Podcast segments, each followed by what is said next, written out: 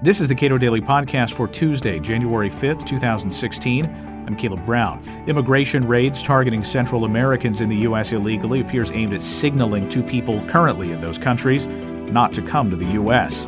And the dramatic decline of Mexicans apprehended at the border and in the U.S. may be driven by better worker visa policies. Cato's Alex Nowrasteh explains. Immigrations and Customs Enforcement has engaged in some several raids, sort of uh, with uh, with some surprising uh, results. Why now? That is the $64,000 question. I think the big reason is the uh, president is following up on what they did in 2014 to stop the migrant surge. So, if you recall, in June of 2014, uh, tens of thousands of people started to arrive along the U.S. border seeking asylum from Central America. Uh, those numbers were dramatic, caused a big media circus. A lot of them were put in detention facilities in this American Southwest, and they were given hearings.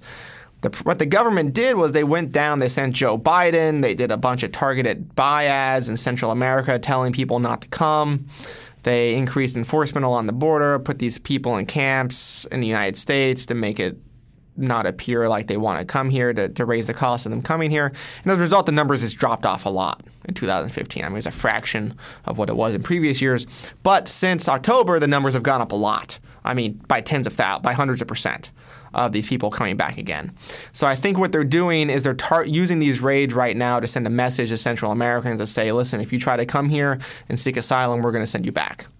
Full stop. Full stop. I mean, uh, the other the other explanation that people are using is that this is sort of a Donald Trump effect. That because Trump has been talking a lot about immigration, the president feels like he needs to act.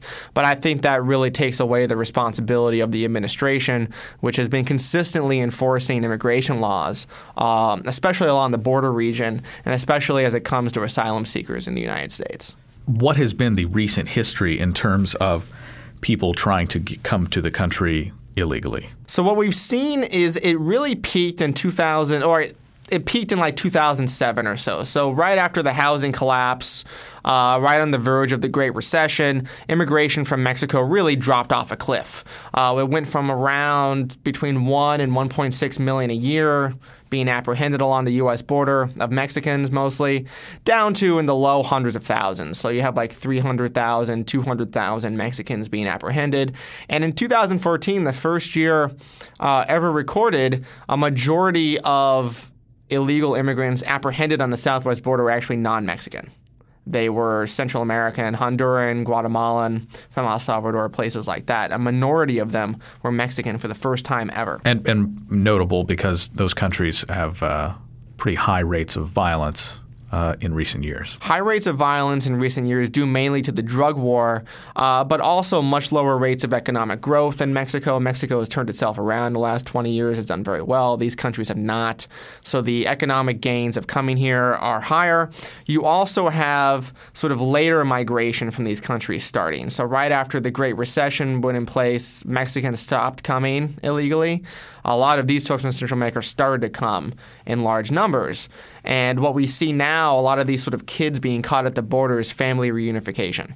So if the parents can't go back and forth, their kids come north to join them. So if illegal immigration peaked in 2007, it would be not totally unfair to say a great immigration control strategy would be to wreck the U.S. economy. That is exactly what numerous political cartoons have um, uh, laid out there in uh, years after the Great Recession. But another part that of this sort of um, control of illegal immigration story that is untalked about is a big increase in guest worker visas for Mexicans specifically that has occurred administratively behind the scenes since around that time as well. So you see a um, huge increase in what's called I 94s, which are forms that are filled out when people enter the United States for whatever reason. And the number of I 94s going to Mexicans um, has increased dramatically since uh, the high point of, or, or since uh, 2002. So to give you an example, um, 2002, about um, 100,000 temporary workers from Mexico were allowed in that year. Uh, by 2013, the number had gone up to over 600,000. So, more than a six fold increase in the number of Mexicans allowed to come in each year for temporary work annually. Um, what we've also seen is of the total number of these visas issued, it went up from about 1.5 million to 3 million, but the percentage of them that went to Mexicans tripled. So not only did the total number of these visas issued increase, they Mexicanized in a way, and uh, the number going to Mexicans increased by over sixfold.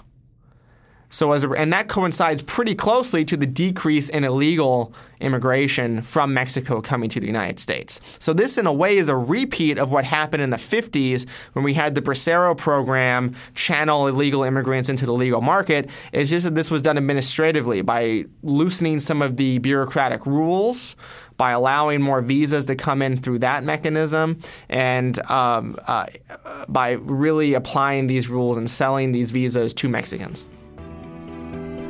Alex Nowrasteh is an immigration policy analyst at the Cato Institute. Read more of his work at cato.org.